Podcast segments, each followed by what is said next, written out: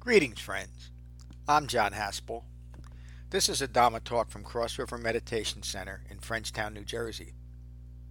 If you find benefit from this talk, please support the restoration, the preservation, and the presentation of the Buddha's Dhamma with your donation at becoming-buddha.com.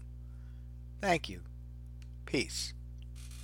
This is the um, the penultimate class, I think, of our uh, Vipassana structured study this year. This will be the fifth class on the Anapanasati Sutta, uh, and then we'll finish on Saturday with the Upada Sutta.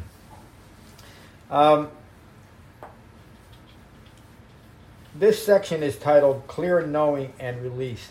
The entire Anapanasati Sutta um, is uh, an example of authentic Dhamma practice. And so this, this just follows in what the Buddha's been teaching uh, for this whole sutta. This is what Dhamma practice looks like as it's developed. These aren't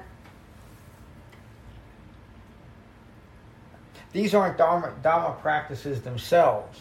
They're the result of authentic, skillful, well integrated, meaning well integrated with the Eightfold Path Dhamma practice. So this section, clear knowing and release, relates directly to um, the key themes of the Dhamma, beginning with dependent origination, that it is uh, ignorance of Four Noble Truths that leads to fabrications. From fabrications comes the whole entire mass of suffering. So clearly knowing that is what the Buddha is saying, and then releasing all of those fabricated views rooted in ignorance. Clear knowing and release.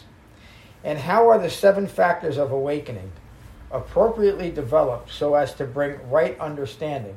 Or, or right view. Right understanding implies that there's understanding that, as far as the Dhamma is concerned, is not necessarily wrong understanding, but it doesn't lead to developing the Dhamma. It's simply um, intellectually unaffiliated, if I can put it that way, a teaching. So it might it might have some value somewhere in the world or even into into another tradition. It simply has no value as it relates to the Dhamma right understanding, and release from clinging to wrong views to their culmination. When one develops mindfulness in this manner as a factor of awakening, mindfulness is established in seclusion, established in dispassion, and established in cessation, and established in relinquishment. Relinquishment of clinging to ignorant views. That's how mindfulness is established.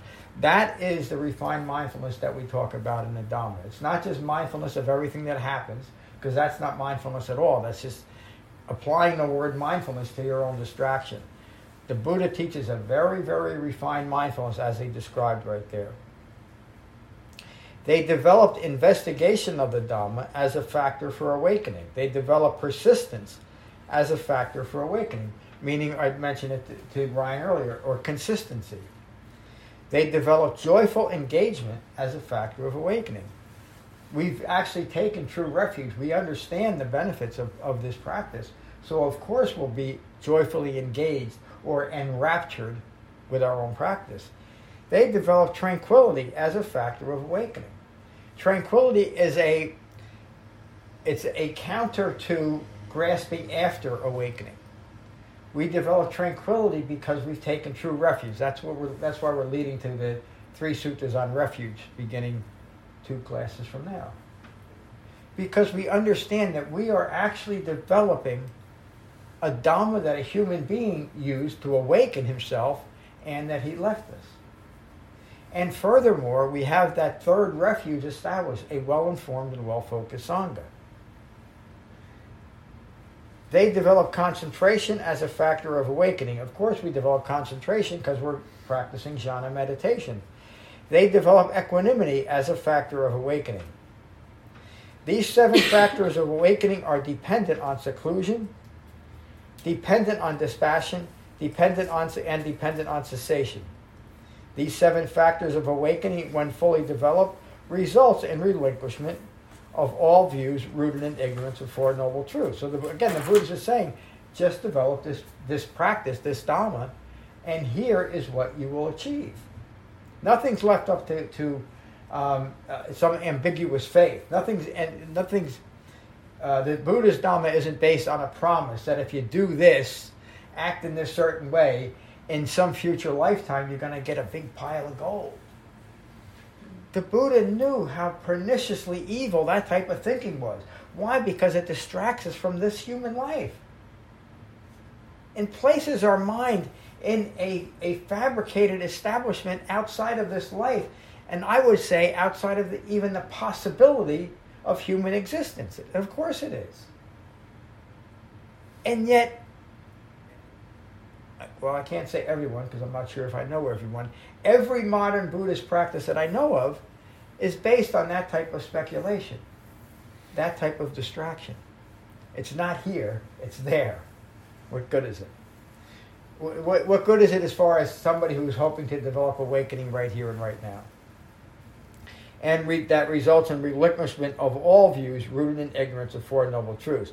The Buddha continues This is how the seven factors of awakening are appropriately developed so as to bring right understanding or right view and release from clinging to ignorant views to their culmination. This is what the, this is what the Buddha said. Gratified those in attendance were delighted at the Buddha's words. He, he finally concluded and brought to a, to a powerful conclusion his entire Dhamma. Thank you. That's the end of the Anapanasati Sutta. Um, so there's no one online, so we'll start. Uh, let's start with Mary in the back. Mary, what did you think of tonight's suit? I know it's completely out of context, but. I think I'll say noble silence. Thank you. Jane, how are you? I'm Well, thank you. I'm so fortunate to be here. Me too. Everything just is, it's almost like a retreat feeling for me here, meditating with everybody. I just, I mean, I, the, all of our study has just been just on ways to find peace. Yeah, yeah, and you found it, huh? And I found it. Isn't that remarkable, though? That again, the, when the Buddha's Dhamma is practiced as intended, it delivers what he promised, which is just that. The Buddha's promise of awakening is defined as by the Buddha as a calm and peaceful mind. That's what Jane has, and there's nothing more valuable. What imagine that? What could be more valuable than an unshakable, calm and peaceful mind, and a mind that is that resting in that unwavering calm because it understands what it means to be a human being. It's incredibly, I mean, that, that is remarkable, isn't it? That, that Siddhartha Gautama figured out the key to happiness is understanding what happiness is all about. And it has no I making attached to it. Barbara, welcome back. How, what did you think of tonight's sutta? Um, well, it's a lot of numbers. Yeah. A lot of numbers. There is. uh, but you know, it, it, it makes sense they build on each other, and I don't know, it makes sense to me. Yeah, to me too. I'm glad you're here. Hello, Brett. uh, thank you for your teaching, and uh, good to be here. Just I'm taking noble silence. Thank you. Good evening, Rob. Good evening. Um, yeah, this is a great culmination of, of the whole sutta and the series here. Um, and just uh, before I came here, I just kind of ran through the whole sutta and to just to, to it's there's a lot there and and you, it's easy to to to lose the overview. Yeah. But here he is in the Rains retreat where everybody's been teaching and practicing. And he sees his his Dharma at work and he sees that it's working, and and he gives them, you know, the big picture, but it every section starts with how.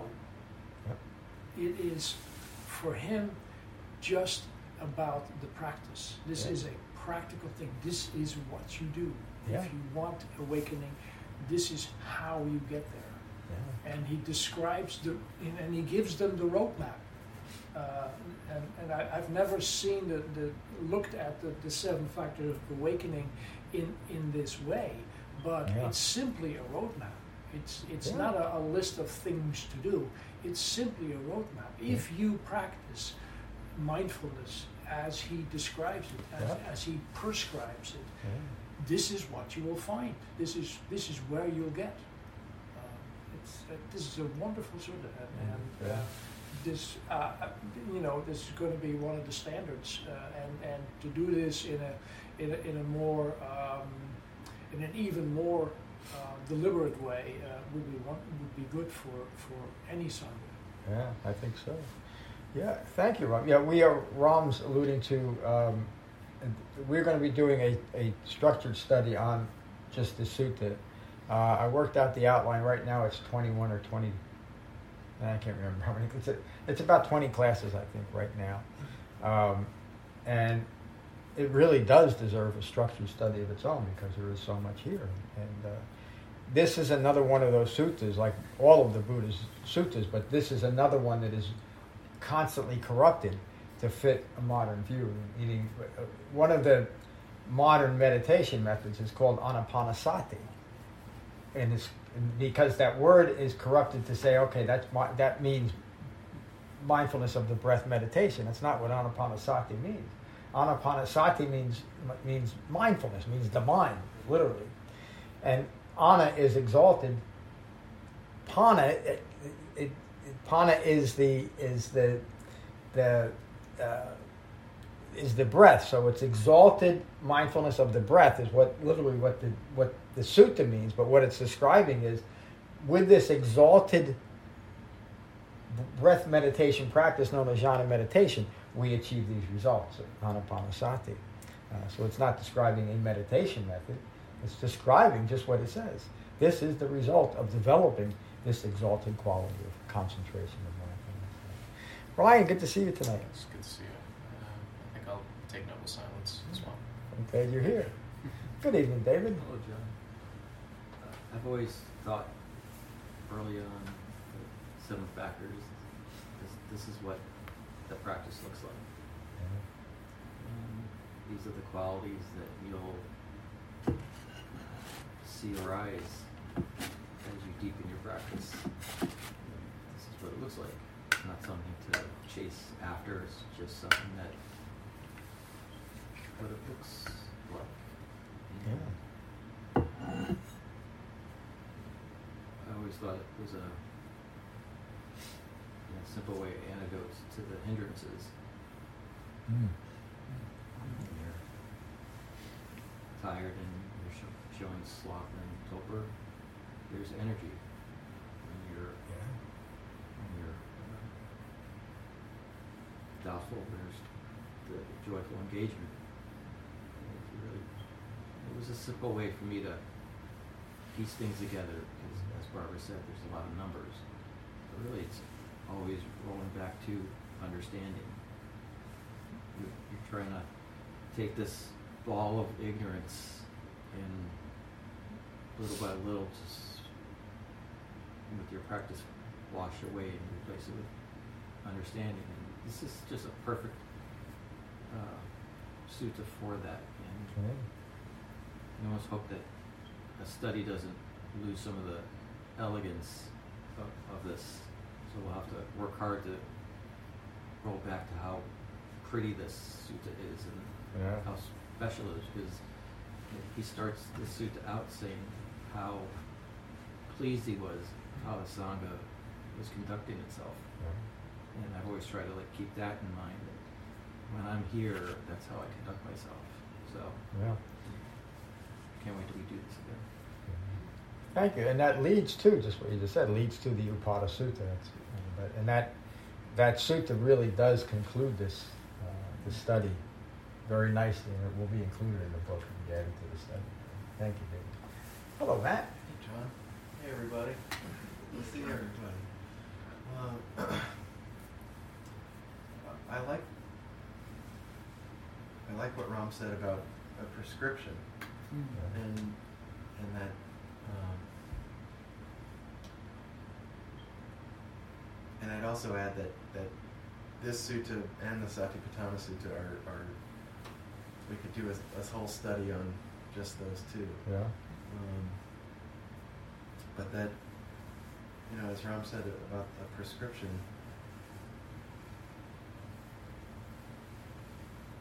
and sort of echoing what you had said, John, uh, when you have a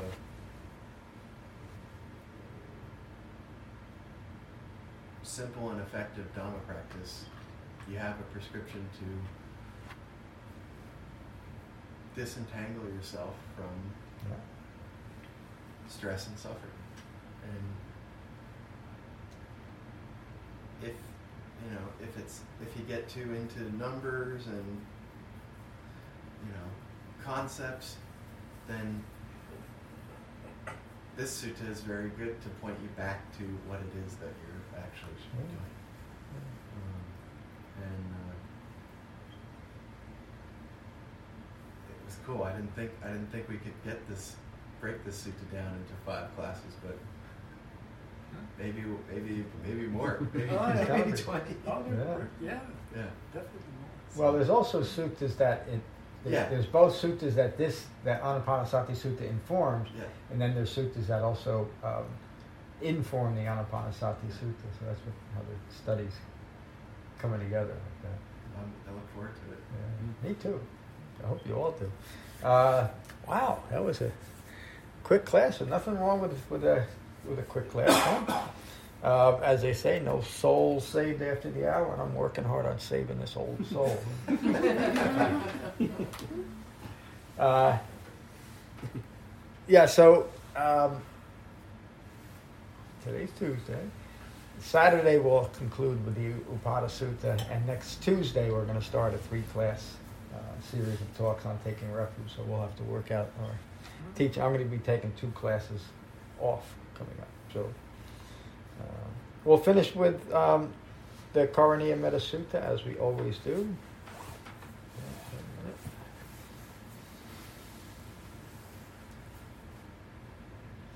And these are the Buddha's words on metta from the Karaniya Metta Sutta. So just take a moment to become mindful of your in breath and your out breath. Your mind and your body through your breath. And the Buddha's word. This is what should be done by one who is skilled in goodness and who knows the path of peace.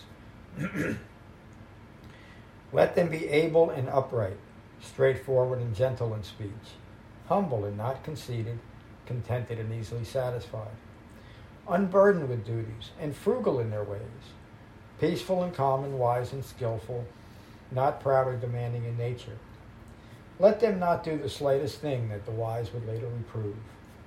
Wishing, in gladness and in safety, may all beings be at ease. Whatever living beings there may be, whether they are weak or strong, omitting none, the great or the mighty, medium, short, or small, the seen and the unseen, those living near and far away, those born and to be born, may all beings be at ease. Let none deceive another or despise any being in any state. Let none through anger or ill will wish harm upon another. Even as a mother protects with her life her child, her only child, so with a boundless heart should one cherish all living beings. Radiating kindness over the entire world, spreading upwards to the skies and downwards to the depths, outwards and unbounded, freed from hatred and ill will. Whether standing or walking, seated or lying down, free from drowsiness, one should sustain this recollection. This is said to be the sublime abiding. By not holding to fixed views, the pure hearted one, having clarity of vision, being freed from all sense desires, is not born again into this world. Thank you all for a wonderful class tonight. Peace.